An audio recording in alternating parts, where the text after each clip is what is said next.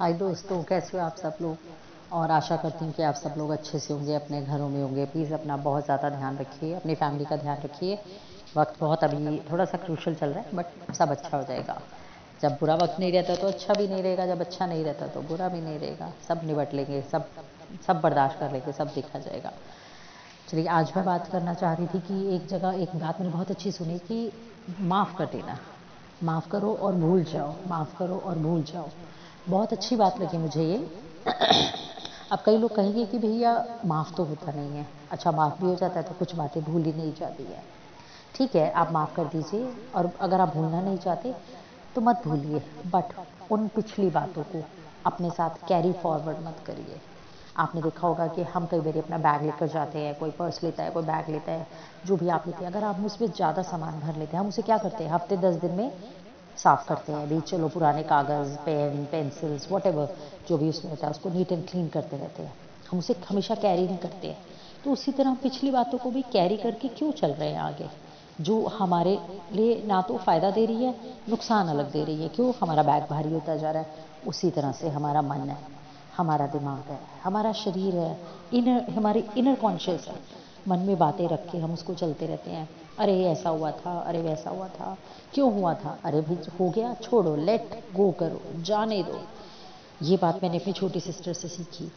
उसने बहुत सारी बातों को मुझे लेट गो करना सिखाया। मेरे अंदर इतना, शायद इतना पेशेंस नहीं आता, पर मैंने देखा कि नहीं। उसने मुझे बोला कि नहीं, दीदी, कुछ बातों को लेट गो करना चाहिए हमें, तभी हम आगे बढ़ पाएँगे। तो मुझे बहुत अच्छा लगा ये चीज़, और यही मैं आपसे भी रिक्वेस्ट करती हूँ कि भी बातों को लेट गो करो, जाने दो आगे आगे बढ़ो। क्योंकि जब तक हम चीज़ों को, पिछली चीज़ों को छोड़ेंगे नहीं तो आगे कैसे बढ़ेंगे, आगे कैसे पकड़ेंगे, है ना? और आगे तो बहुत अच्छी सुंदर ज़िंदगी है हमारे लिए ब्यूटीफुल लाइफ है, इसको एंजॉय करो।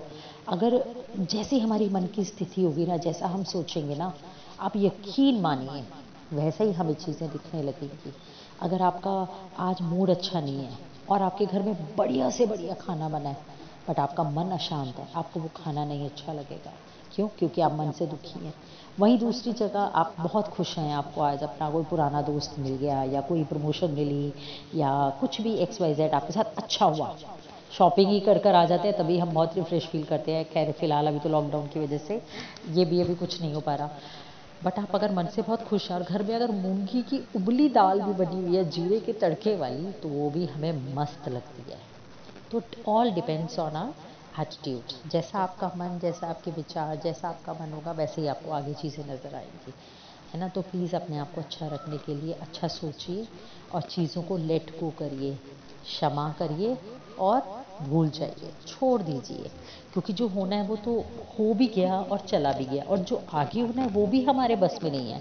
तो हम अपने आप को क्यों टेंशन देंगे? ठीक है? और प्लीज़ अपना ध्यान रखिए। जल्दी मिलती हूँ आपसे दोबारा। Take care of yourself please